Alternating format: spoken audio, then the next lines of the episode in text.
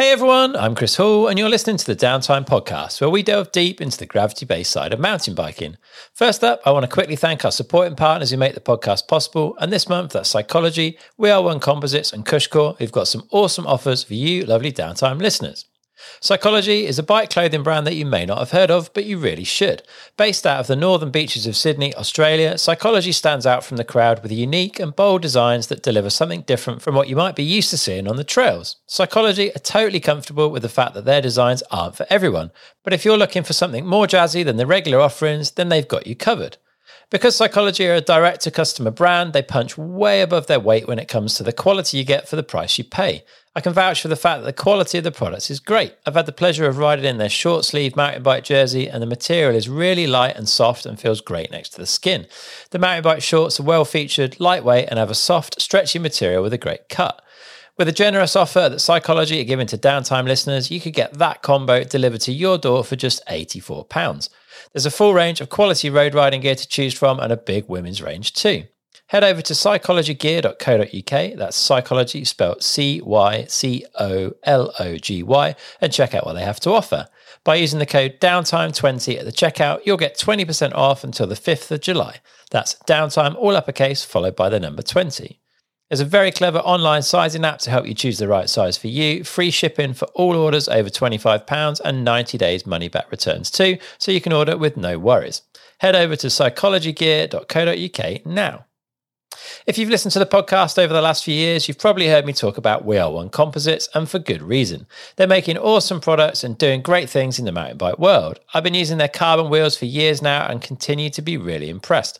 I've got a Faction twenty-niner up front and a Union two seventy-five on the back. The ride feel is second to none. The quality and care that goes into making each and every wheel is incredible, and they've always stayed tight and true without me even needing to show them a spoke key. If you're looking for a set of carbon wheels from a brand who really care about making the best products they can and looking after their customers from day one, then We Are One are the ones for you. What's more, as a Downtime listener, you can get fifteen percent off any wheel sets built with Onyx Vespa hubs and all rim-only products until the thirty-first of July by using the code Vespa fifteen at the checkout over on we are one composites dot com. That's V E S P E R one five, all uppercase, over at we are one composites dot com. All the links you need for all of this stuff are in the show notes for this episode over on downtime podcast dot com. Also, you can get in touch and give us a follow on Instagram and Facebook by heading to at Downtime Podcast. This episode is also supported by Kushcore, and today I'm joined by one of their sponsored riders, Richie Rude, alongside his mechanic, Sean Hughes. Kushcore is the choice of a huge amount of the top E W S and downhill racers for good reason, as it enables them to go bigger, corner harder, and ride faster with total confidence. Kushcore can do the same for you, and you can check out their entire range over at kushcore dot com. Richie Rude and Sean Hughes are a rider-mechanic pairing that have seen huge amounts of success, so getting the chance to chat to them together and delve into that relationship was really interesting to me. We sat down just ahead of the first E W S of the year, which, by the way, Richie won, and we chat about how they met, the transition from downhill to enduro racing, and we get into how their relationship works. We hear about the psychological side of supporting each other, why Sean rides in practice, how key Jared Graves has been to both of them, and plenty more. So, without further ado, here's Richie Rude and Sean Hughes. Sean and Richie, welcome to the Downtime Podcast. First time for me sitting with you guys and chatting. Uh, how's things? Sean, we'll start with you. You all right? Yeah, we're good. A um, couple of interesting weeks leading up to getting to Scotland, but we, we got there. Yeah, you mentioned you uh, you got COVID. I did. Just in the nick of time, in a way. I was literally um, racing to get a negative test, like... That's all it was stopping me from getting here. I had to actually send my mechanic out, my other mechanic, Mark, who's looking after the E P race team, um, had to send him out to do my job, which was to fly to Vienna, pick the van up, drive all the way up here. No way. Um, because I couldn't fly at that point. Yeah. Well, we were, myself and my other mechanic, Alex, were both really sick. And, yeah, luckily we were, we're all at the same race in um, Ironton in Missouri in, in America, and half the team came down with it. Luckily, Richie and Casper snuck out it, snuck out of there and didn't get it. But I wouldn't say there was many other people in that town that didn't get it that weekend. And Crazy. we were we were struggling, like we were sort of running on the limit to get here. But I got here. I've gone for a ride, and I'm not not struggling with that. So I think even though it was like the sickest I feel like I've ever been, I think I've got away with getting like over it really quickly, because um, I've heard that it's been a struggle for a lot of people, but for we sure. got here. So. Good stuff. How about you, Richie? You managed to escape that one by the sounds of it. Yeah, somehow escaped that. Uh, pretty happy about that. And um, yeah, it's just been super exciting, just trying to, you know, hold back the nerves until we got to Scotland, really. I feel like yeah. it's been a, a long off season since the last time we were here, since this was our last race last year, but uh, yeah, I'm ready to get the week going, really. Good stuff. Well, yeah, we're here to kind of talk about you guys and how you work together. First off, how long have you been working together? It's been quite a while, right? Yeah, I joined the team in two thousand eleven. So that's when I first met Sean. And I've been in the team since uh, pretty much oh nine World Champs. Yeah. So that was my first race with the team. Um, and, yeah, we, we met at Port Angeles. Port Angeles, yeah. yeah. For the that race that's always there, the demo yeah. race. You were fifteen. sixteen? I think it was sixteen, yeah. sixteen, probably. So you've been on, were you on that Specialized kind of setup before the Yeti move? Or? Yeah, so I was in, on that with uh, Kurt Voorhees in two thousand ten, and then on two thousand eleven, yeah, I was on the Yeti program for the first time. Nice. Yeah. Do you remember that first meet well? Well, I do. I remember hearing about this kid that was just putting down heaters in race runs, and he was a bit of a monster on a bike. And didn't know anything about him apart from he had this cool name. And yeah, I think Dave Ziegman, our sort of in-house R and D guy, knew about Richie a little bit. And, yeah, we met in Port Angeles, and the first thing I know of Richie, he didn't want to talk to me much at first. Didn't want to talk to anyone much at first. But yeah, Sean thought I was mad at him. Yeah. First thing Richie does, we all had um, – I brought the boys – downhill bikes, and at that point it was like you have a downhill bike and you have a training bike. Uh-huh. And so we had these brand new Yeti A S R fives, which was the new enduro bike at the time, which was before enduro, and these fancy D T Swiss wheels, and there was a little kind of corners track right where we pitted, and within seconds this kid had blown a wheel apart. Like, it was hilarious. We're just like, Richie just rides up there, and you know, we're running tires that were cross-country tires and tubes, and next sec and pretty much cross-country wheels, I guess. And yeah, these wheels just came back, and like, well, this will be fun. So, you made an impression straight away then, yeah, Richie. Eh? Sure. Yeah, but that was that was good. And Richie went on to, I think you were the fastest in the team that race. Yeah, weren't you? I don't remember what place I got, but I was on the podium that weekend. Yeah, and we had, oh man, there were so many rides. We had Jared, we had Elliot, Tyler, Tyler was Seanan. Sean O'Connor? Was, no, he wasn't that. Oh, no, he was there. Sean O'Connor was there. I think so, there, yeah. yeah. We had a bunch of decent named riders, and they all just got smoked by Richie, who they hadn't even heard of him before. But I don't know, it was something about the kid that left a pretty lasting impression on all of us that weekend, and I guess it's it's carried on quite a while now, so. Yeah, good stuff. And it was it was downhill in the early days for you guys, right? Absolutely. Yeah, it was. So we raced downhill from, well, I did from, on Yeti from two thousand eleven. And I finished in two thousand thirteen, and um, we swapped full-time to enduro. Yeah. And at that age, did you have much of an expectation for, uh, like, a mechanic? Did, had you worked with a mechanic previously with a Specialized setup? Like, what, what did you come in wanting? No, like, I just had, um, when we were at the races with the team, if we were, like, I would have somebody help me, but I never actually had a mechanic, uh-huh.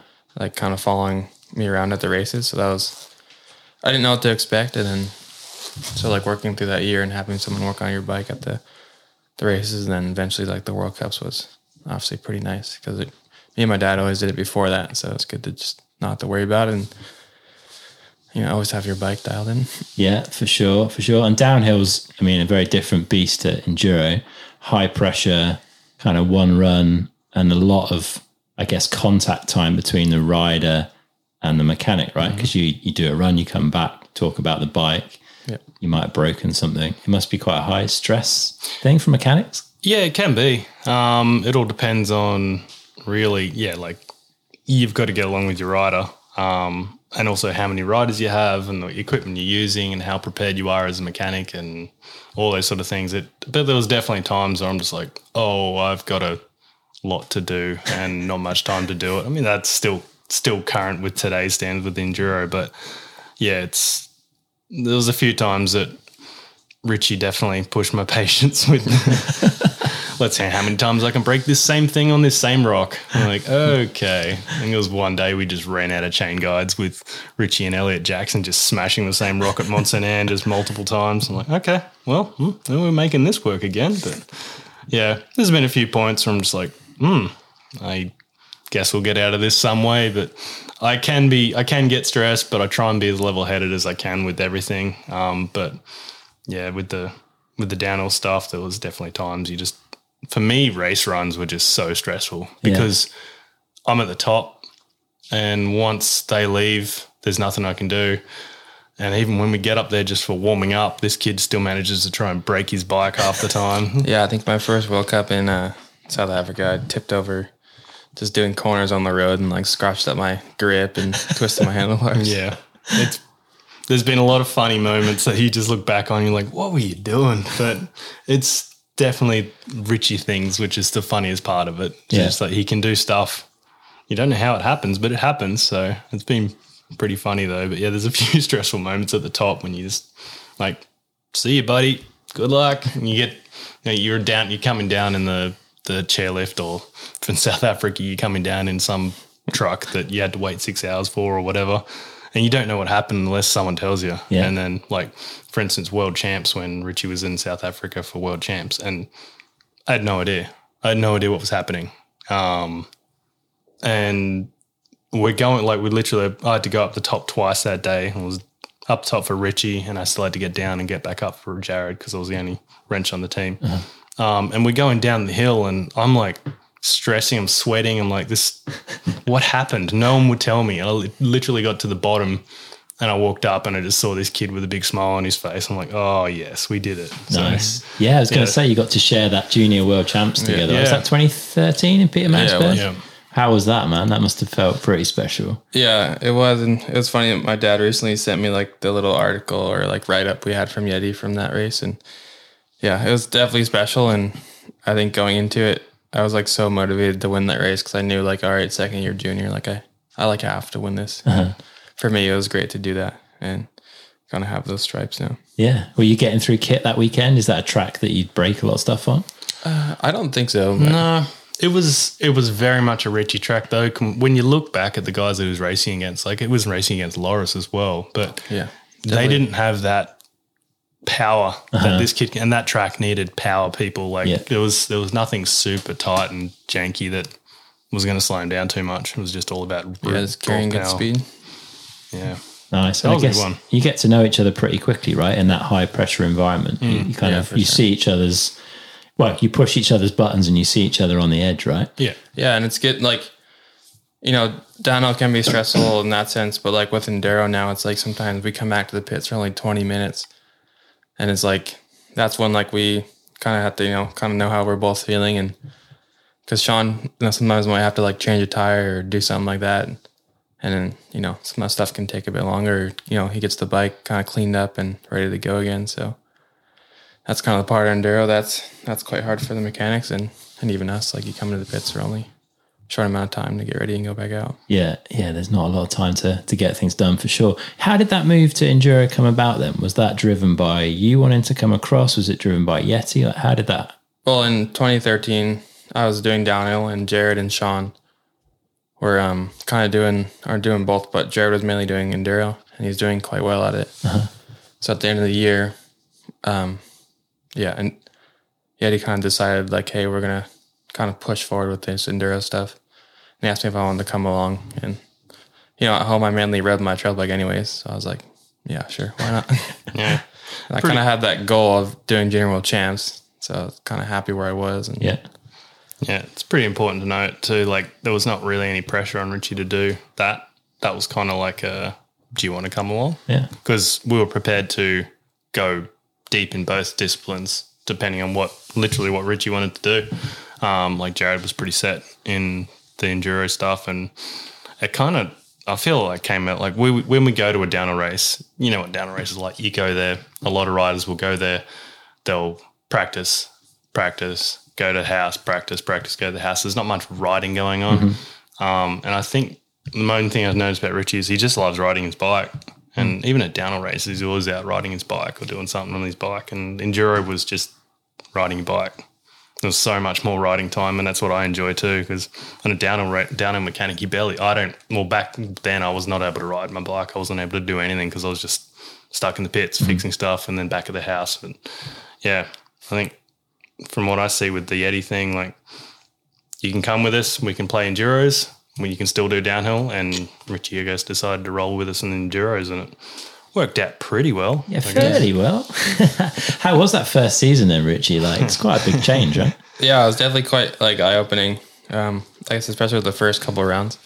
Like, that winter I stayed with um, Cam Cole in New Zealand, and, um, you know, I was the Enduro guy at that point. I was just kind of riding as much as I could and hanging out with him and doing some down races here and there. I think we did one Enduro race, but got to the first race in Chile, and like still one, then they were doing like quite big pedal days and everything. Yeah. So I went like straight into like a huge weekend of like, it felt like like four to six hour days, like that four days massive. in a row, massive. Like we were like hiking forty minutes in like soft sand and everything. And I was just, it was so much for me, but it was definitely quite fun, and it was a, it was a huge experience just because we were down there in, in Chile, like four hours from uh, Santiago. So it was like, it was just so fun to be there, even though like the race was so hard. But I think I finished somewhere around like thirtieth or something uh-huh. the first first time, and then I think we then went to we were in Scotland. I think we were here mm. in Peebles, and that race was. Um, Kind of get, I was getting more of a hang of it. Like, I think I got uh, top ten on one of the stages, and I was definitely kind of getting, yeah, getting the feel of it, and it was becoming more fun. And we're still on the S B sixty-six then, yeah, too. Yeah, we're still on twenty-six inch wheels. twenty-six inch wheels, the first generation of the S B bikes. Yeah. Which I think was, at the time, people were just getting on six fifty, so mm. we were a bit, a little bit behind, but that's also when I. Th- realized that seven eighty bars are not for Enduro. Like I went straight down the seven forties here, that weekend. Yeah. And um, yeah, I think during that summer, me and Jared spent a lot of time in Colorado together, just doing laps around some of the local parks there in, there in De- or like Keystone, kind of like two hours from, from Denver. So that uh-huh. was really great and just fun to be with him, learn a lot of things from him. And I think that week, that whole season kind of picked up as I went along. You were getting the buzz for it, clearly. Yeah, definitely was. It was just, oh yeah, it was just so good. Like those those years, and I think it was one or two years. Like me, Sean, and Jared spent, I was like a week or two, yeah, in, in like Keystone or something, and we were all just having a good time riding yeah. every day, and really loved that. Nice. Yeah, you both mentioned Jared. He's obviously been quite an influence on both of your careers, I guess, over the time you've you've had him on the team for a long chunk. Yeah. Richie, maybe start with you. Are there certain things that you feel you've you've picked up from Jared, like certain things you've learned and that you've taken into your own racing? Yeah, I think I think definitely. Like when you hang out with him, and you know, he was always so so race focused that, and when we're riding together, like obviously he talks about training and all that kind of stuff, and I was just you know listen in and kind of just take it in. And I think yeah, a lot with my racing, I probably look you know I always looked at him. That's kind of like some, uh, always looking up to him, and yeah, and then obviously just riding with him, I just learned a lot of stuff and just kind of race technique and, and all that. Yeah, like pacing kind of stuff, or what? Yeah, like even um, I guess one like one of the races where I, I guess I remember the most of like learning a bunch of stuff was was Whistler and like Top of the World kind of thing. Yeah, and as you can tell, like me and Jared were pretty dominant at that. Yeah. yeah. How do you approach a stage like that? Because that's what, like twenty plus minutes of full on yeah. downer? Yeah. I think any long stage, like it's, it's all about pacing and just finding a good flow for you of what works and just planning out, you know, if there's climbs, like there's, I think one climb and another pedal on that stage. So you have to kind of like plan out your efforts there and, yeah. and just kind of knowing the park enough to flow and not waste too much energy really. Crazy stuff. Sean, what about you? Have you, have you, are there particular things you've taken away from the time you spent with Jared over the years? Uh, yeah, a lot. Um, Jared was the first rider I worked with on Yeti. Um, I was actually lucky enough to be there for his world champs winning four-cross race. Mm-hmm. That was my first race with Yeti, so we got off on a pretty good foot there. Nice. Um, but with with him, like I've learned so much about the finer details of setup on bikes and everything and how particular people are. Um, and he's he's told me how he wants stuff done and makes so much more sense than just certain things that I've I'd done previously. Uh-huh. Um, and I've carried that through my career. Like, it, you know, you can always learn something as a mechanic from anyone. Like, yeah. Even if it's just simple as how I want my handlebars to be straight. Yeah. Because everyone's perception of straight could be different, but learning how he wanted it straight, it makes sense. And I've carried that on through however many years I've been with Yeti. Yeah. Um, and yeah, just seeing his work ethic and seeing his work ethic brush off onto Richie. Um, it's been pretty impressive, really. Like, it's, I guess there's not, I don't know how many mechanics have stuck with teams for so long, but I haven't needed to go anywhere else. I haven't wanted to go anywhere else. Mm-hmm. So I guess I've just picked up everyone's like good habits across the de- the years, some yeah. bad habits. Yeah, I guess it is rare, right? There's J C and Sam yeah. that have yep. been together a long time, but there they, aren't they many. have they have split up in there as well. Uh-huh. There okay. was, J C was working for Specialized when Sam was off on Nuke Proof for a year or two, and then they True. obviously need to go back. Um, I could only think of like someone like Mark Morrison, but even then he's been through a few different teams, then back to G T. I think yeah, well, yeah. he was at Honda and then G T, and then I guess I he's been with G T for a long time. But, yeah, um, but I, like I looked up to all those guys too, like all the all the other mechanics out there. There's guys that were working in there before I've been doing it, and I was like, wow, these guys are cool. Like, that's the stuff I want to do because yeah, I can't ride as fast as people, so I might as well fix something. But, yeah, just going back to the Jared thing, like having a core group like this entire time, like with Jared Graves, we've got Damien Smith, my team manager, and then being with Richie for so long, like I feel like it's hard to beat that group mm-hmm. when you – or having that kind of group when you're – trying to go as fast as these guys are and trying to be as like has has such good quality work and try and run the team as well as what Damien's done. Like, it's hard to get that unless you stick together. Yeah, so yeah. I find that's important. And having Jared, like those years that Jared did decide to go and test some different pastures, um, you know, he gave me the option. He asked, um, but, you know, there's certain teams that I didn't necessarily want to work for. It wasn't that I didn't want to work for those guys, but I just yeah. didn't feel it was right for me to leave. I saw so much going on with what Richie had going on. Um, and unfortunately, I didn't, like, unfortunately for Jared, he didn't get the support that he may have needed uh-huh. at that time. But, you know, he still had some good results with Specialized guys. Um, yeah. And we became good friends with their team. Like, once, you know, everything was settled and there's, you know, his mechanics and his team, we actually all ended up like hanging out together. So it's a kind of sort of thing like Jared never really left Yeti either. So he's always sort of been part of the team. And yeah, so that's what I think just having him carry on back into the team too has been such a massive sort of booster for everyone as well. Nice. Um, not that we've had any bad years without him, but it's have fun to have him around yeah, as well. So. It's good to see him back on the crew for sure. Yeah. And uh, even though my, last year might not have been the best for results, um, it was still really good having him around, and then this year having him back on as, well, team staff. Yeah. I'm just excited to make him go and wash bikes. Turn the tables. Yeah.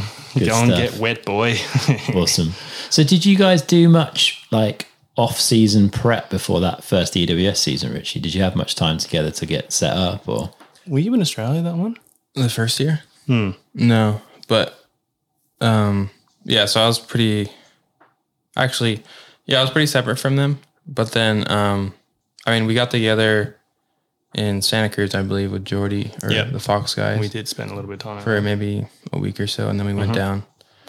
But yeah. um, the year after, two years after, I, um, I spent my winter with Jared. Okay. So I was at least with him, and then uh, we were pretty close to Sean. Yeah, I live an hour away from Jared. Ah, oh, nice, okay. So did you find that a real help coming into your second season then, to be able to spend more time with Jared and with Sean, like, getting ready? Yeah, definitely, because, I mean, coming into the first Enduro season, I didn't really know how to train myself or, like, what, uh-huh.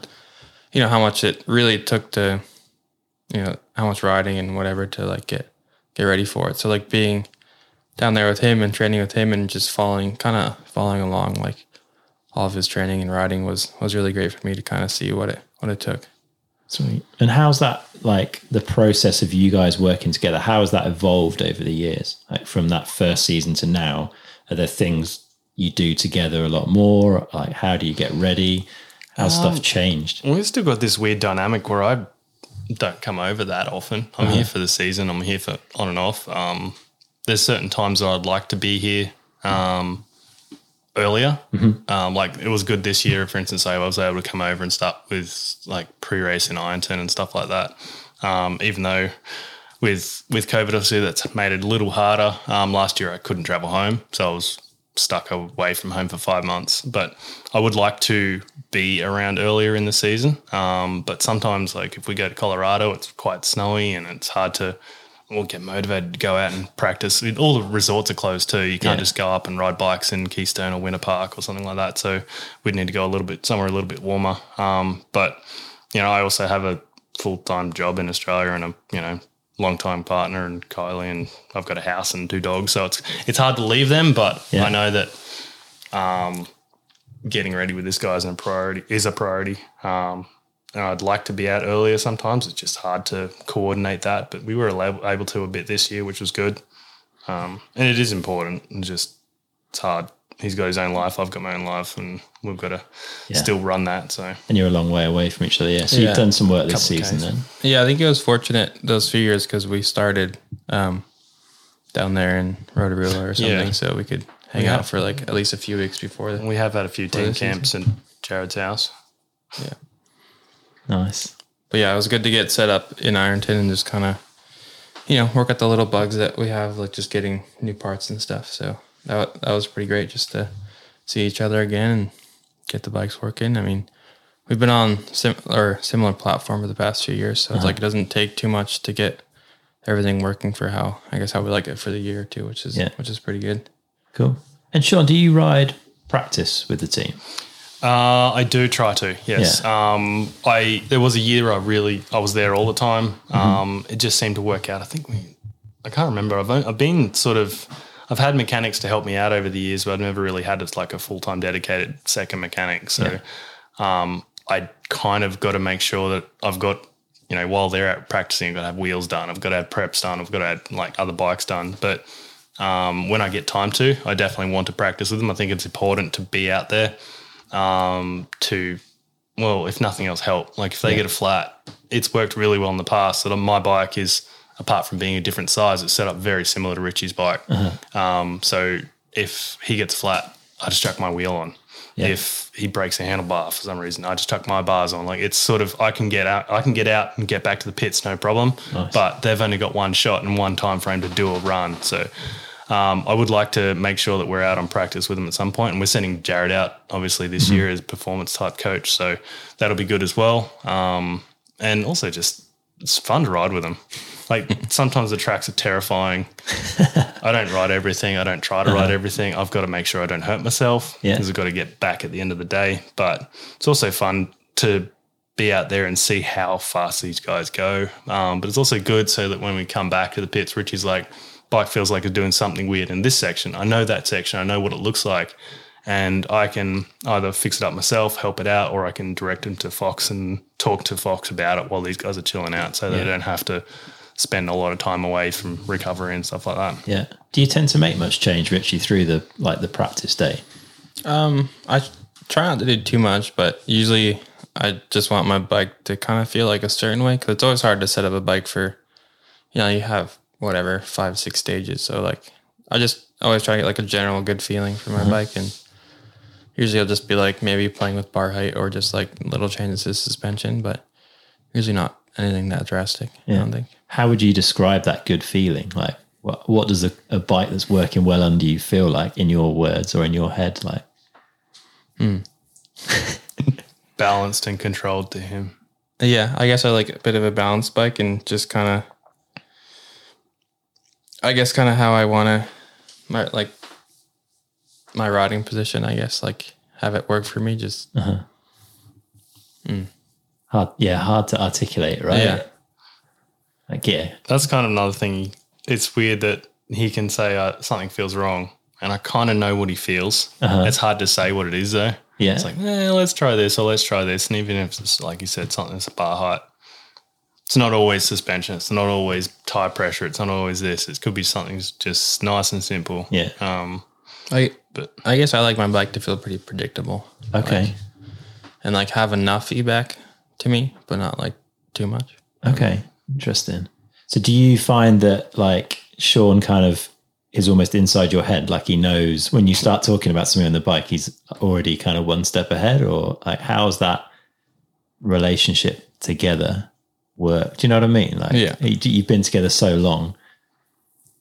Yeah. And I feel like he has a decent idea of, you know, suspension and bike setup to begin with. So it's like, I can say certain things and he's going to like scent or like kind of have an idea of, uh, I guess, how to get around it or how to fix that. Yeah.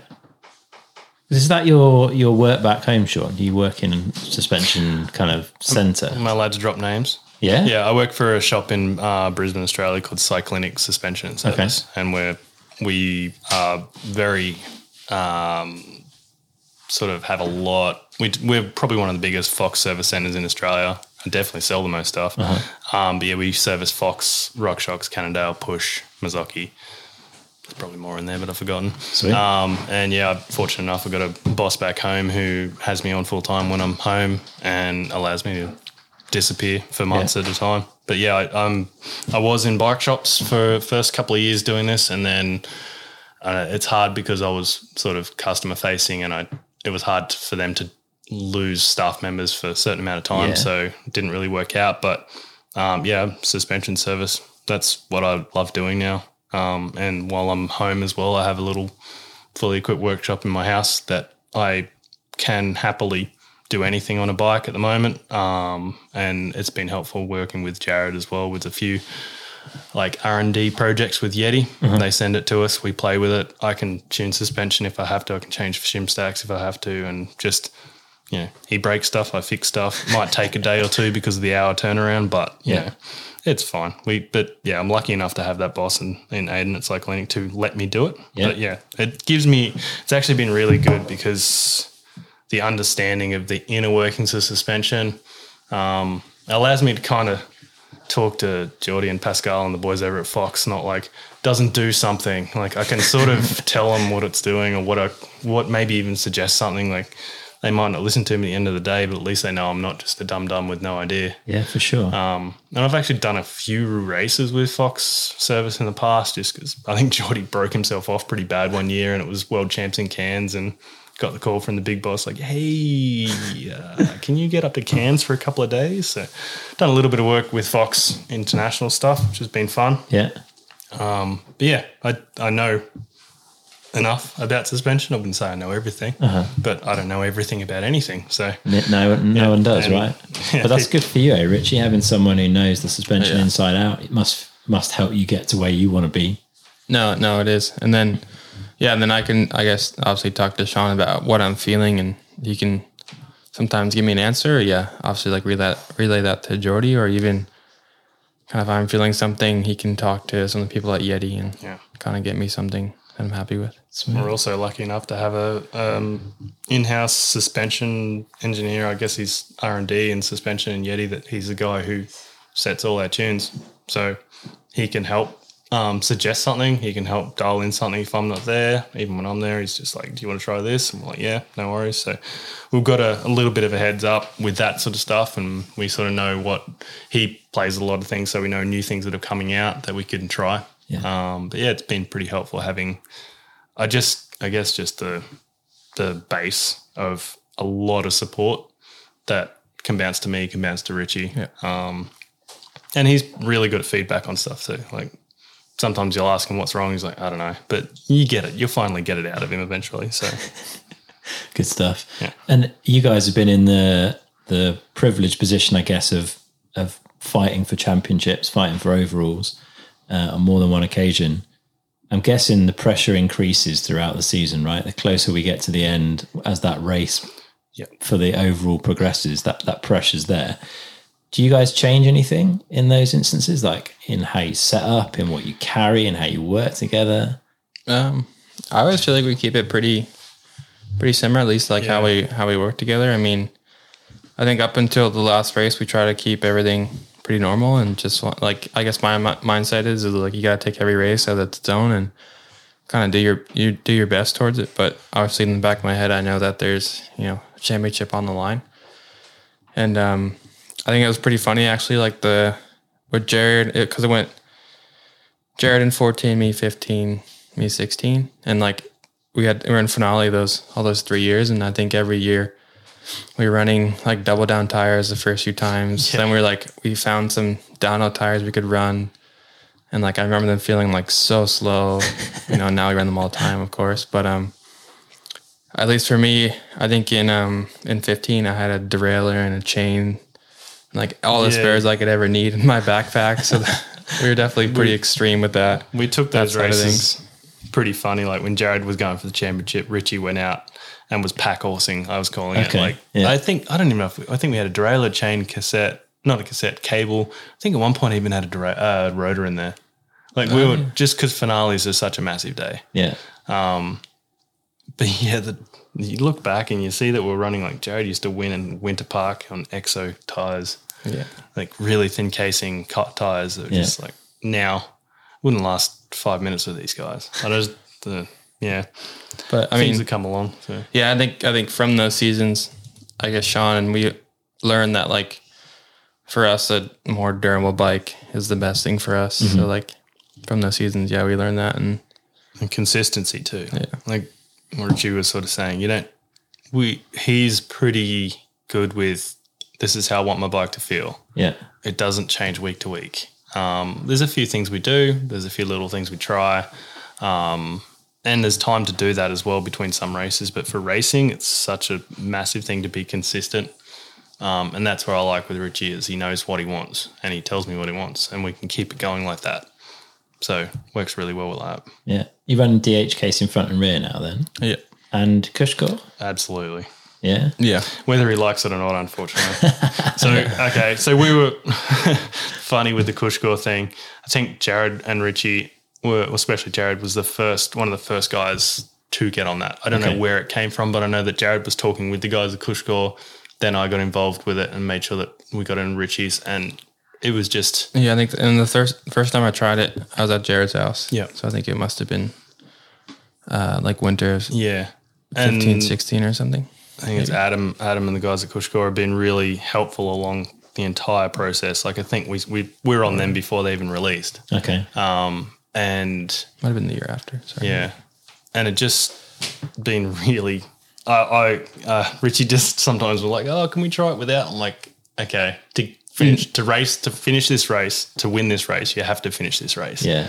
And I know there's a lot of companies like or a lot of teams like, oh, you don't need that stuff. You don't need that stuff. But I've been there and I've seen the damage that people do to wheels, and even with protection, wheels still get damaged. Like, don't get me wrong, it's not like it doesn't make your bike invincible, but even just for the simple fact that with a flat tire, you can ride and you can still race. Yeah, you can still fix it at the end. Um, like the the damage on rims are minimal, but the we use Kushcore as a protection thing as well mm-hmm. as a feel thing. So, yeah. um, and like I use it on my bikes, and I. I've in, I take it off and I'll destroy a wheel. Like I don't even try. It's just you just get used to it being in there, um, and it works really well for me. And I know it works really well for him. And yeah. you know there is sometimes a bit of a like, oh, do we want to try the lighter one to keep the weight down a little bit? And yeah, we can do that. Uh-huh. But I always want it in the wheels, especially yeah. for Richie. So yeah, yeah, yeah. And the important the important thing for me too is like alongside the protection and like all that stuff. It's just like yeah, knowing that. Like a flat tire won't necessarily ruin your race now as it, it might have lost like before it. And yeah, yeah you can roll down. Yeah, yeah. you can roll down. And for it the, still feels pretty for the most good. Part, yeah. yeah. And even then, if you roll down, you can still put a tube in. You yeah. can still get away with it. Sometimes you can. I can repair the rim and you can go again if you if you can get to the pits. But previously, if you flat on a midway down a track, it's a rocky track. By the time you get to the bottom, that tire's cooked. You're never going to be able to get uh, – the tire and rim's going to be cooked. You're never going to be able to get a tube in there. Yeah. And your race is done. And that's the crazy thing about enduro is that you need to get to the bottom first. And for sure. Richie has become one of those guys that has been pretty good at keeping their wheels in good shape. Like this kid can – if you tell him to go and break a wheel, he'll break a wheel. And I've watched him like big smile on his face just like – this is happening. Oh, uh, yeah, no worries. We've tested carbon wheels. We've tested everything, and there's sometimes they don't even make it out of the car park. It's just pretty pretty impressive how hard Richie can be on something if he wants uh-huh. to, but learning the art of enduro has been a pretty spectacular thing to watch, like going from the downhill kid that you have to make one run work and the wheels are just like perfect at the top, destroyed at the bottom. And we didn't have Kushcore for downhill. Yeah. That's one thing to note, is that that's only come on in the last like four or five years.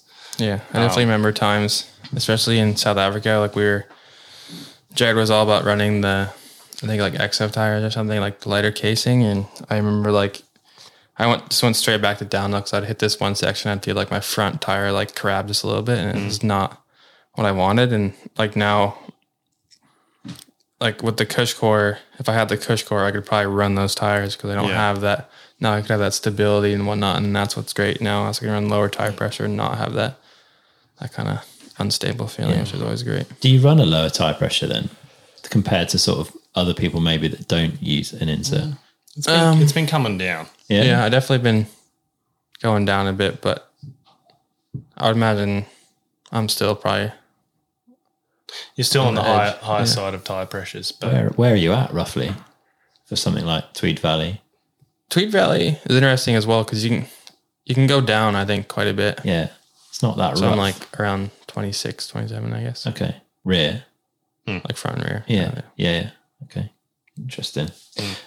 What about spoke tension? Do you guys play around with that at all?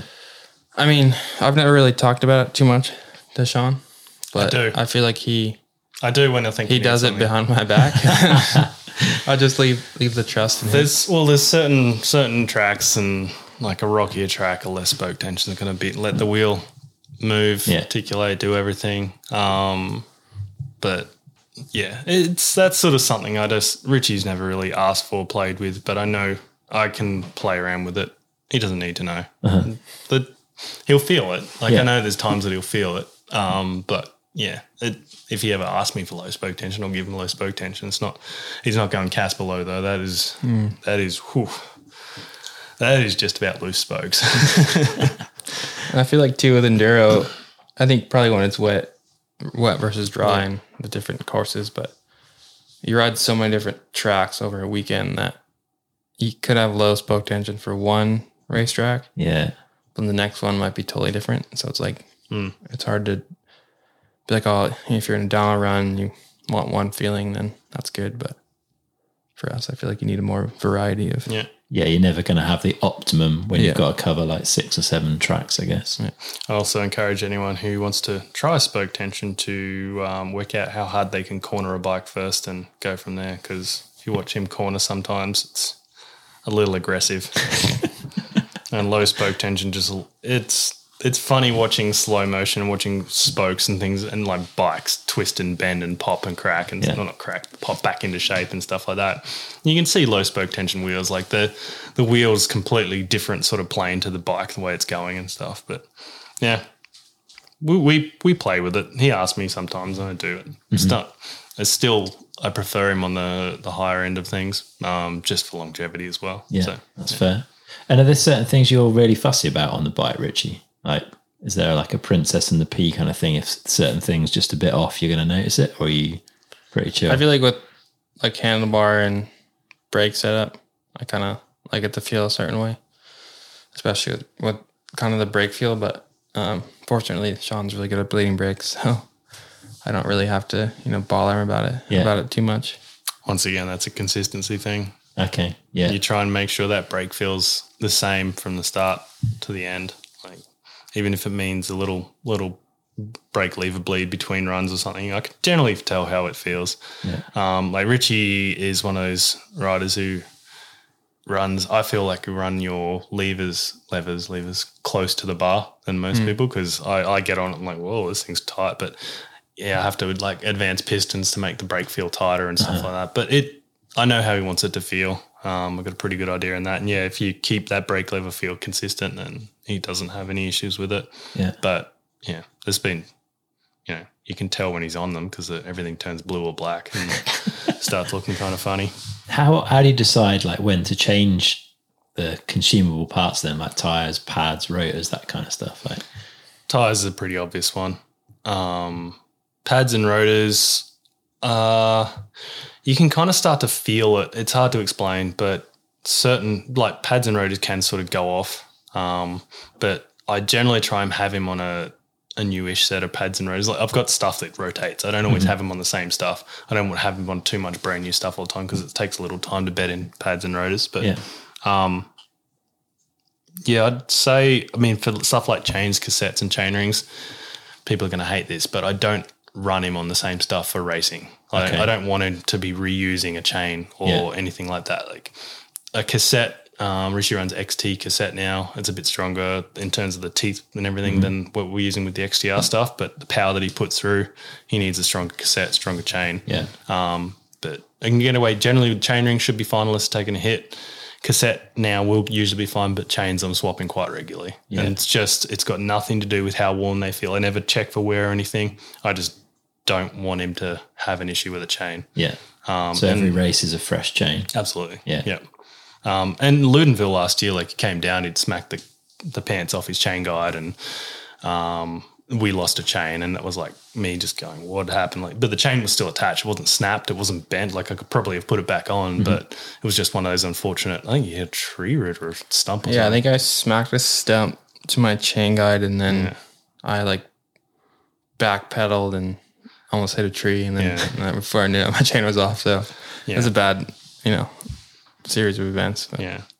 But, yeah, there's no no point. Like, you never see a, any race team bike, you never see them wearing a chain and cassette out unless yeah. they're strapped for cash. And it's, it's it's yeah, as I said, people are going to be like, oh, it's just a waste. But I give the stuff away, or I use it on team bikes, or I make sure someone that needs it will get it. Yeah. I never really just – I never chuck anything in the bin. I don't like doing that. So if there's a, you know, if Richie's used a chain and it's still in good condition, that I feel it's in good condition, it'll go to someone else, and that's how I want it to be. But, yeah, it's sort of a little bit of a uh, a risk to reuse that sort of stuff. Um, rotors, yeah, they they start looking dark and I can't clean it off. Uh-huh. Um, and the pads, you can sort of start to tell. Pads, when they start to wear, the brake never feels the same again. Yeah. Like, you're just constantly playing around with pistons, and pistons get expanded and things start to flex. So that you can feel that in the lever. Yeah, I'd probably start complaining a lot about my brakes. You, you yeah. didn't change the rotors yeah. and pads too often.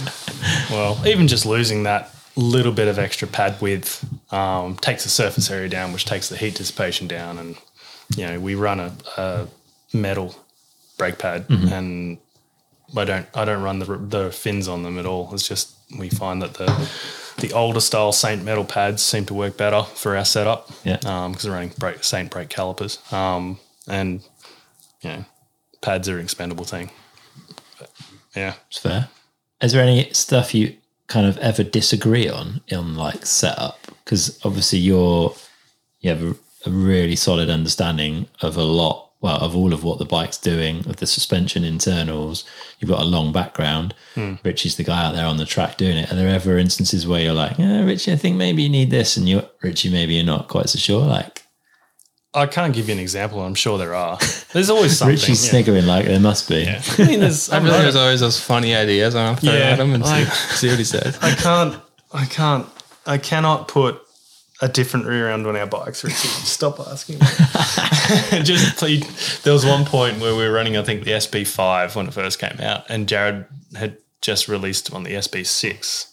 Um, and Richie has his like, how about we get S B six swing arm, put it on the S B five and change this and do this. And it's just like, it's just become a joke since then. I'm just like, how about if we change the link from this one and this? And I'm like, ah, all right, let's, let's just not do that. Um, there's, there's certain things we probably disagree on, but at the end of the day, it's his job to go fastest. If he feels it's going to go fastest, I'll let him try it. Uh-huh. If it goes, if he goes fastest, then what's the harm in trying?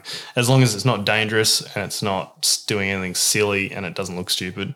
Yeah, because our bikes look rad. Let's face it, mm-hmm. we don't want to make them yeah. look dumb. Um, but yeah, there's. I think earlier on there was probably a few things that, I disagree with Jared about more stuff. Honestly, okay. yeah, like tire pressures and running stupid light tires and yeah. I definitely fought you guys a bit hard on the one eighty fork on the old S B six, but uh, I finally got that going. Yeah. She was raked, raked out. Good um, stuff. And now that's just a regular thing like, hey, can I try one eighty? I'm like, sure, I'll get it a one eighty going. Yeah. That's no problem. Nice. So, so with this brain that's uh, constantly coming up with new ideas, Richard, do you get the chance to do much development work with, with Yeti directly on the bikes? Um, I chat to them a bit, but I mean, I also we also trust them quite a mm. bit with developing bikes. So yeah. You'd remember Richie's been on the S B platform since it was developed, um, and a lot of the ideas on the S B six to the or sixty-six to the five and the six, yeah. and then the, now the one fifties and one thirties and stuff like that. That sort of design, ge- geometry, and a lot of those things has come from direct feedback from Richie and Jared. Okay. Um, and like the S B five we had, for instance, uh, five five, the twenty-niner, yeah. like that was a good bike and it won some races, but mm-hmm. there was always something that was just not quite racy enough about it. And it's Richie's direct feedback that developed the S B one fifty. So, oh, yeah, like we ran the, the outer headset cup. And yeah, like we raked out, we, we asked Chris King to make us, because uh, Chris King would be a long-term sponsor for headsets, and they made a external fifty-six cup, which uh-huh. they didn't make, and it just allowed us to, back then you couldn't run the Fox thirty-six at one seventy mil because they haven't okay. got the fork overlap, the, the bushing overlap right, but I needed the front end up higher to make them, the bike just a little bit slacker, and so they made us an external cup, which brought the front end up ten mil, which, you know, about a degree slacker. And yeah. it made everything just that little bit better. And that was what these guys were after. And then you look at the one fifty and the geometry just kind of morphed into that stuff. And going ahead, everything that Richie has loved about the one fifty and asked about other things is going ahead in future development. So, yeah. you know, obviously the S B one fifty is not going to last forever, but whatever comes out, you'll see it'll be trademarks of what Richie and, you know, even, you know, we got Casper coming through now and Jared's back on the team. Those guys have directly influenced what the bikes do. Yeah. Um, and obviously we've got to hit a consumer market as well, and we can't have bikes that only work well for racing. So we find a middle ground, and ev- everyone else has got to – it's really important to know that the S B one fifty that Richie, Casper, Bex, everyone's racing on, that's exactly the same frame that you can buy. Yeah. Like I can literally go to a shop and – grab one of those frames off the shelf and put their race parts on it, and there's no difference. So, yeah, there's no, like, crazy witchcraft going on inside there. It's not like a special layup carbon or anything silly like that. It's just a production frame. So yeah. it, it It's a bit hard, I guess, with, with me because I'm on the East Coast and Yeti's in Colorado, but I think um, last year, the year before, we got to spend, uh, like, a week or two just – kind of helping Yeti out with the mm. with the e-bike even. Uh, nice. Before it came out, and that was exciting because got to feel like different um, suspension rates and stuff. Yeah. With the bike and just kind of see what that what that felt like, because I haven't done like huge huge amount of testing with bikes, so like just being able to test and like feel what stuff mm. actually felt like back to back was yeah was quite fun. Like with the yeah like Richie's saying with the one sixty E, we've got different suspension rate chips on that, or you can change the rate how mm-hmm. the suspension that works well for coil shock, air shock, yeah, sort of everything in between. But we had Richie and Jared both testing that stuff, um, and they had rates, crazy low rates, crazy high rates, and it's kind of what these guys said, this feels good, that they made that bike work out of that. Yeah. So it works pretty well like that. The guys listen to our race team, and that's, you know, yeah, the whole yeah. race-driven mentality of the team. Nice. Do you think that sort of experience, Richie, of doing that back to back and trying different things like that, do you think that will help you longer term in like your own bike setup and understanding? Do you know what I mean? Yeah, I think so. I think it can open more ideas in your head about kind of how your bike should be set up. Because I think if you run the same same setup for so long, you only have that one feeling. But then once maybe you jump on something else, now you can you have something to compare it to at least, yeah. and maybe it can help. help you with your bike, or then, or just solidify kind of ideas you had in your head, like, oh, all right, this actually works. So yeah, good to go. Yeah, yeah. All right, Sean, your, your I guess job title is mechanic, but mm-hmm. I'm guessing there's a lot more to it than that. It's not just that simple. Mm. How how do you feel about the sort of psychological side of the sport? Like, clearly you're, you know, you're Richie's right-hand mm. man at a race, you're, and for the rest of the riders as well on the races. Like, how do you see your role there when it comes to kind of helping these guys and girls be in the best sort of mental state mm. when they leave the pit? Yeah, I guess my role is, my role is, I guess, team lead mechanic, because uh-huh. I'm overseeing some of the e-bike stuff too, um, and I'm looking after Richie for the E W S stuff. Um, but... I don't know, it's kind of funny. Like, you think about how would you feel if you're a race team guy and your mechanic was like, oh, my God, I don't know if I did this, and just screaming out. Like, it's very important for a team mechanic to be chill. Like even when they come in, like there's been times that I've been absolutely sweating bullets when they come in between race runs, and you can see that. And like I'm stressing, but it's kind of hard not to. And I just, you always have to like, okay, just move away from the races, try and chill. Don't let them see that you're stressed about something on the bike. Um, yeah, it's it's pretty important. Like we, you know, we're friends as well. We're not like, it's not like a business relationship yeah. with us. Like I've known this kid for a long time. I keep calling him kid. He's twenty-six. Just, um, yeah, you've got to be pretty chill.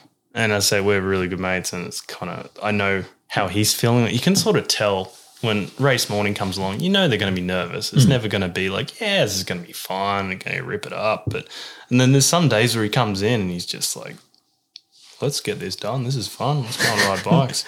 You just tell, and you can pick up their moods, and you try and shift your mood to suit theirs, uh-huh. but definitely not being stressed around them. Um, and I said, Damien, team manager, has been really good at that too. Like he knows how. Get the team going, get yeah. everything sorted out, and hopefully Jared in his role this year as well, he can be helping them out with their pre-game type mm-hmm. mentality as well. And that's why, you know, you saw Jared when you walked in, keep him staying with the riders. Yeah. Um, we're a big team. We can't all stay together at the moment, but yeah, it's good to help them with their, their head game. Um, and yeah, I've known him long enough that we can sort of tell if there's something up. Maybe we'll ask him about it. Maybe we won't. But it's funny, like you can always just do a stupid joke and get the smile out of them. So it works out well like that. Nice. Do you ever find yourself, Richie, kind of metering how you approach Sean? Like, will you, if, if it's a particularly stressful kind of situation, are you there trying to make sure Sean's okay? Like, yeah, I have to apologize about last year. Yeah, for sure. I mean, I know, like obviously I can read him pretty good and he can read me pretty well. And um, yeah, I think just, like, if I know he's stressed out, I'm not going to bug him with some small stuff that I want to do to my bike or, yeah. like, something super picky that I could probably just, like, handle myself or or something. So I just, like, you know, hold it back or ask him if he needs help, mm. which is always good. But I think, like, going back to, I guess, him helping me on race day, it's like, I think, you know, I'm not going to be always so open to how I feel, but he kind of at least knows how I'm going to feel. And we like to keep things light, so that's kind of, like, a good vibe for both of us. And also, like, he's not going to let my bike leave the pits unless it's perfect and up to his standards. That's, like, one of those things where when I leave the pits, I know I'm on. My bike is completely dialed, and I'm totally confident with it. So yeah. That's, like, one of those things that that's how he kind of, you know, affects me. It's, like, we could probably not even talk, and I'd just be stoked of yeah. what he did for me and everything. We'd be, like, totally on the same page. Nice. But, but yeah, I, I totally, you know, see how he's doing in the pits, and if he's stressed out, you know, ask him how he is, and Richie's just make sure. Always been one to bring me a cup of coffee or something. Just always nice. Just knows. Yeah, it was early on in the piece when we was just he'd just come in and hang out. It was good. It was fun. Yeah. Oh yeah, I love love hanging out in the pits with Sean. Yeah. It's always a good time when he's out there by himself. You mentioned something that happened last year. Was that? Oh, Cairns, Montana uh-huh. was the the release of the e-bike. Yeah, and I had three bike riders and three E W S riders. And whilst we were trying to get the support of Shimano, unfortunately Ray had all of Shimano stuff to do as well.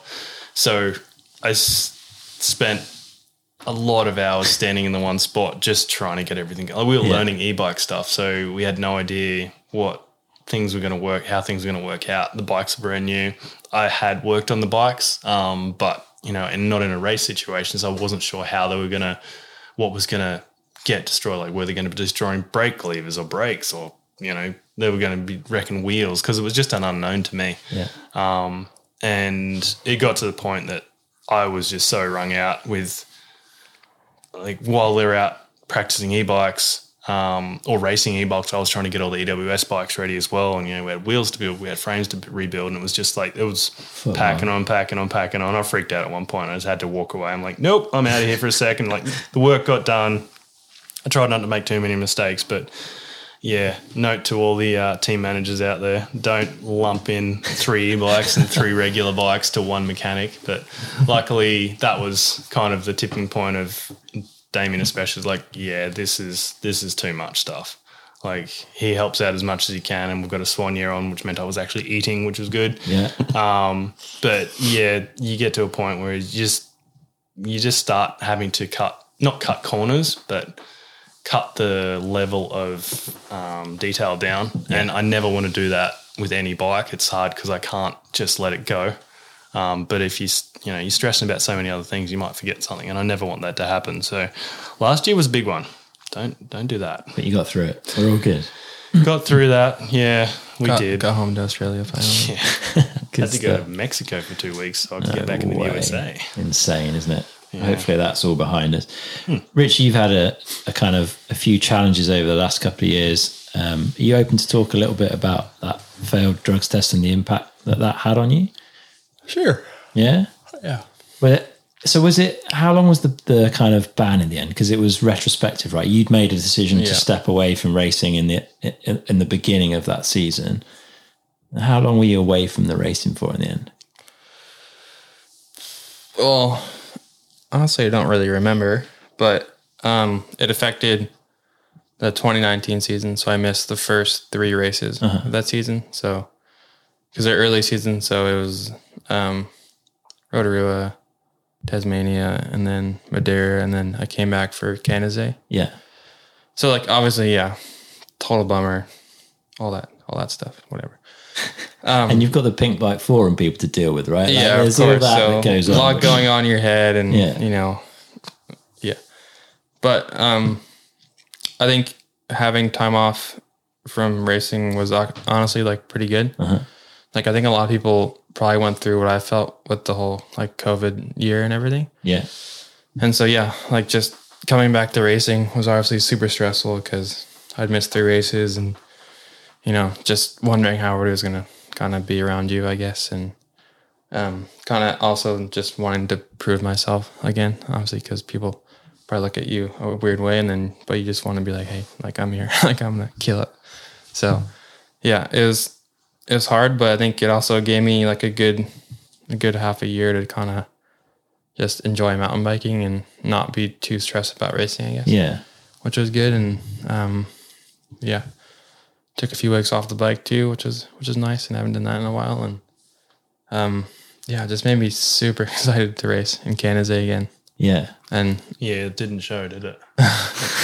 I'm guessing it made you kind of even more hungry for it, right? Because when something that you love and that you enjoy has been taken away, even if it's temporarily, that yeah. must just make you want it harder, right? Yeah, definitely. It was a weird sort of situation for everyone. That one, it's kind of like yeah. It's hard to say because, yeah, we, we everyone got sort of roasted on pink bike and everything. But everyone um, gets roasted for everything on pink yeah, bike. Yeah, I'll get, I'll get roasted for this. I don't really care. Um, but, yeah, it's like it's hard to explain to everyone. Like if you don't – like they see that, uh, a, a like a failed test at that sort of level, and everyone just instantly thinks you just just smashing roids or something like yeah, that. Yeah, yeah, It was so hard to explain to people, even like people really close to me. Or just like what the actual situation was. Yeah. I had to learn all about it too. Like I had no idea what went on existed. Mm-hmm. Like, um, and like trying to trying to understand it for Richie and trying to work him through it too. Like, yeah, you know, it was weird. It wasn't just a oh, this is a bad situation. It was just a weird situation. And even like as a team, like we come back and everyone's sort of looking at us like, oh, you guys cheat. We don't like. Come on, guys. Yeah, what was the reception like when you came back to racing? Because from the outside looking in, it felt like it was pretty good. Like, yeah, I think it was a mix for sure. Mm-hmm. Yeah, like I think people who, you know, understand kind of what how simple of a thing it actually was. Yeah, kind of, mm-hmm. or like you know they were a little more open. Mm-hmm. Mm-hmm. But um, even like people on the in the racing scene, E W S scene, when we got to Canazei, they had like a stand up kind of like.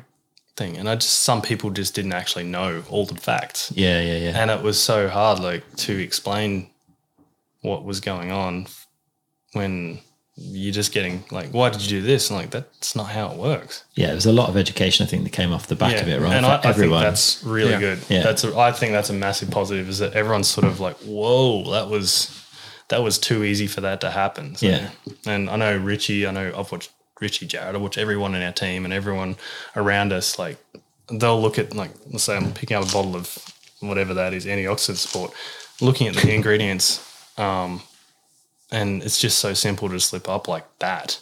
And so these guys are really, really on it now. Like, yeah. yeah. Yeah. And and you came back clearly hungry for it. Like, how did it feel taking that win? Well, like, because there's, I can understand you've got that drive, you want to come back, you want to show what you can do, but also there's maybe that like thought in your back of your head, oh, people think I've done some cheating here, right? Yeah. And if I come back in and win, it, it, that like, was there ever any thought around that in your head, or were you just so focused on getting that? I think I was just more focused on on just doing well, and I, I mean, obviously, I guess like proving like to myself, like after not racing for three races, that it's like, all right, well, now I gotta.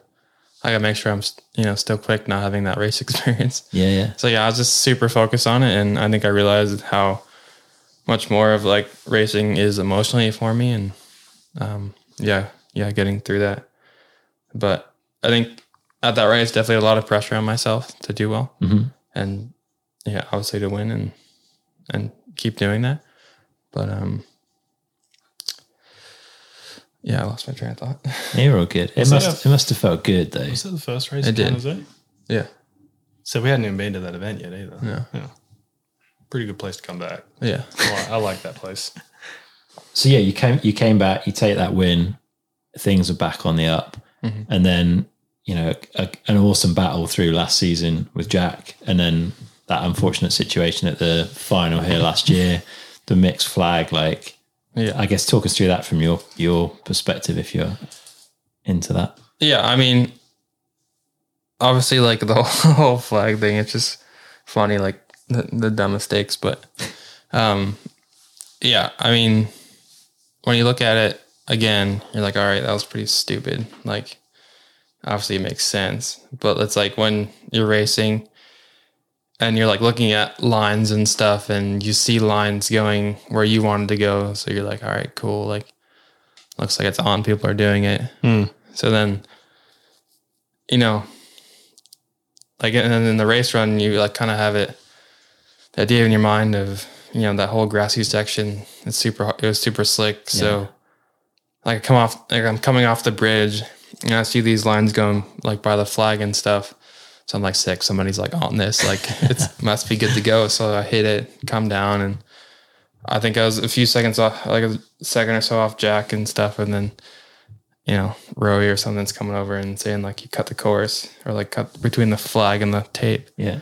I'm just like instantly like so frustrated, like not knowing what's yeah. going on. Like, you know, like where I think there's a rule in the rule book, but we've never been in this situation with the The flags, yeah. The flags, they look more decorative than, yeah, yeah, you know. Yeah. It's an unusual or unique kind of trail marking, or yeah. unusual trail marking. And, you know, it's always, you know, it's nice that for day two they tightened everything up so you couldn't do that, which would have been nice on the first day. Um, but, but yeah, it, it was definitely a big blow. And, you know, it. I'm glad that somebody else was there with me who also did it. And mm-hmm. But I think it also kind of sucked that they just took us straight out of the race. And I know there was like commissaires there that necessarily didn't know what enduro actually like really is. So okay. It's not just like a down race. After you did a down race, I can imagine you, like, you would just D Q somebody, like yeah. you cut the track. But you know, we have, we had another twenty minutes of racing, and it would have been really fun just to get like a fucking five minute penalty per se, or that would probably would have been way too much, but like just to race the next day and be up there with the guys would have been would have been yeah. pretty fun. Yeah, season ender, knowing that it was Richie was going to podium for the overall. Yeah, yeah. I was like, oh man, like, but free lesson, read the rules. Like uh, that was kind of all of our our bad. It's yeah. unfortunate. We had a mixture of weird things going on that morning, which yeah, and prevented us from certain certain communications coming through. Like I don't have my bad. I don't have Wi-Fi, and my uh-huh. team manager was off getting some emergency COVID test to Edinburgh, and he wasn't on his Wi-Fi, and it's uh-huh. just we were just running around like yeah. head, headless chooks, and um, yeah, we didn't get the full communication across to Richie, and it totally. It's yeah, it's a combination of weird things that made a dumb situation even dumber. So yeah. it doesn't matter. Yeah, it well, just would have been awesome to see. Get a little more roasted on Pink Bike, you know. yeah, just to add to yeah. it. Yeah, because well, you you definitely would have just cut the course in front of oh, thousands of people. yeah, I'm guessing if you thought it was cutting, that's yeah. not the place you're going to cut, right? Because half the spectators were in that field, so. It's uh, yeah. not the place for an intentional course cutting. So it was thing. That's where. Yeah. Whatever. It is yeah, what like it is. It's a shame. For example, I think my first E W S win, I was racing in France.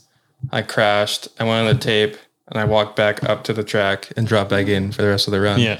I think the photographer was standing there and like taking photos of me, like running back up the hill and dropping back into the track when he could easily just like you know just scurried forward, but back in. Yeah, yeah, crazy times, and it's a shame because it yeah not you know only what? harsh for you, but it robbed yeah. us the, as the fans of like yeah. that overall battle. That'll never happen again. No, has that to been anyone? Has that been changed? Oh, no, no, that's still a, it's still a rule. Like okay. it's, we've, it's, I've read the rule books. Yeah, like, yeah. You know, there's detailed lines to the flag, and as I said, it's kind of like a, a lesson that everyone should keep rereading that rule yeah. book. And I've reread it already. So, um, but yeah, it's just a lesson. Like I don't think anyone will ever make that mistake again. Where yeah. not just Richie, but obviously there's everyone's going to have it in the back of their head to, like, okay, that looks strange. Let's see what this is all about. Yeah. So, um, yeah. But we're back in the Tweed Valley. We've got a whole fresh season ahead of yeah. us. How you feeling? Feeling pretty good. Um, yeah. I mean, obviously we were here for the finals last year, and now we're back here. And I guess, yeah, I kind of like it here. I mean, um, at home we have tight trees and stuff. Not as quite as tight here, but I really love tracks where you can gain speed and pump and, you know, yeah, like manufacture your own speed and mm-hmm. and do all that. So, yeah. Always excited by the courses, and um, yeah, after watching last year, obviously pretty ready to get after it and yeah, get the season started, I guess. Yeah. Did you go out on track and watch some of the stages last year? Yeah, I, I rode around all the stages last year. Yeah. I tried to get to most of them and just follow some some friends around and see what they were doing. Yeah. That's cool. Do you think you learned anything sitting watching it rather than racing, other than being extremely frustrated, yeah. I'm sure, but like yeah, I had this conversation with somebody else recently too, and I don't know if, I mean, I feel like I definitely learned something, but it's hard to like kind of quantify what it was yeah. exactly. But it was just interesting for me just to watch and kind of see everybody's kind of race routine or just the race from kind of the sideline, just yeah. to see kind of, I don't know, what people do, and kind of the feeling of being in the race and how intense it always feels when you're there in it, and then just like being on the outside watching and how calm it actually like yeah, it can yeah. be. Gave you some perspective maybe on yeah, the whole exactly. thing. But yeah, cool. And I, I heard you've been doing a little bit of coaching in the off season, like receiving some coaching. Is that true? Well, I mean, I always try and obviously better my my riding, and I've been thinking a lot about it a lot more over the past few years for for some reason, just getting like super into it. And um, one of my friends is a um, he's kind of a, a coach, and we always chat about stuff. But um, Todd Shumlik with PerformX Training, like I, he does all my like strength training and mm-hmm. everything. And then um, he's buddies with Johan Borelli, which who obviously used to race E W S and stuff. And we recently did a little coaching session up in, in Squamish, which was which was fun, just to be with like another top level rider who obviously doesn't, you know, he's not connected to racing and whatever now, so he can kind of be more of an open book to people. And yeah, that was really, really good just to see kind of, you know, obviously he does into the N A R and does big drops and hucks and whatever. yeah. And, um, yeah, just doing like smaller stuff and seeing how that, those skills can be applied to,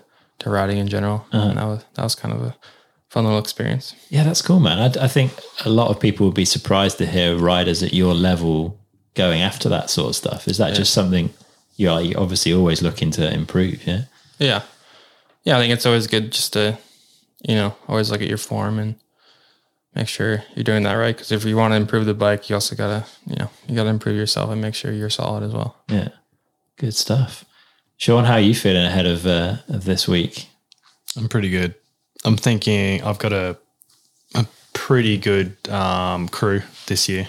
Um, yeah, got a really good base of mechanics, and Damien's got everything dialed, and the rider's being looked after by our swan year Amanda, and Jared doing all his things. So I think in terms of um, like uh, workload and everything like that, I've got a, a good amount to just focus on Richie.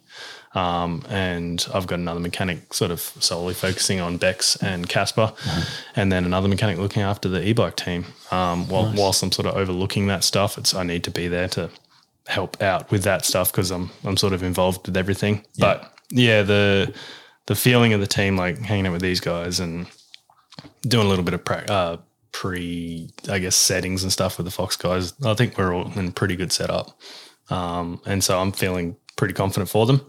Um, it'll be good to see how uh, Richie and Casper have come through this off-season. Yeah. Um, like I have no doubt. They were both like swapping stage wins in Ironton when we were there a couple of weeks ago, and Bex just won it pretty convincingly over our other national rider, Kate.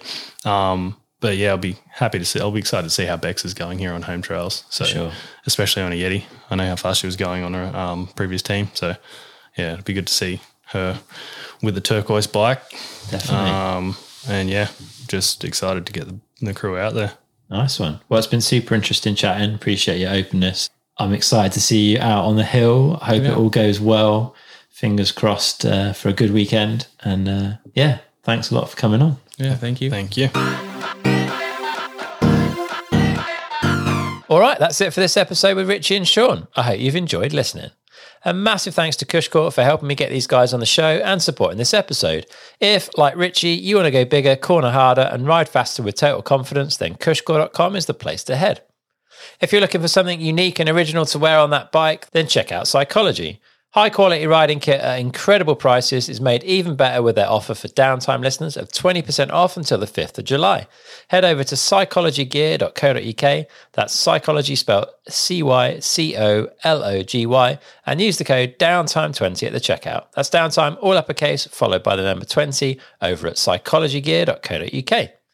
If you're in the market for a set of carbon wheels from a brand that really does sweat the details to create a rim that's robust, high quality, and rides like a dream, then you need to head over to we are one composites dot com now. As a Downtime listener, you can get fifteen percent off any wheel sets built with Onyx Vespa hubs and all rim-only products until the thirty-first of July by using the code Vespa fifteen at the checkout over on we are one composites dot com. That's V E S P E R one five, all uppercase, over at we are one composites dot com. Here's a few other links that might be useful to you too. Downtime podcast dot com forward slash subscribe so you don't miss an episode, forward slash shop to support the show by getting yourself some merch, and forward slash E P if you want to check out my lovely print project with the guys over at Misspent Summers. Downtime E P issue one is there and E P two is hot on its heels. As always, spread the word and make sure as many people as possible are listening. That's it for today. We're going to have another awesome episode coming up really soon, but until then, get out and ride.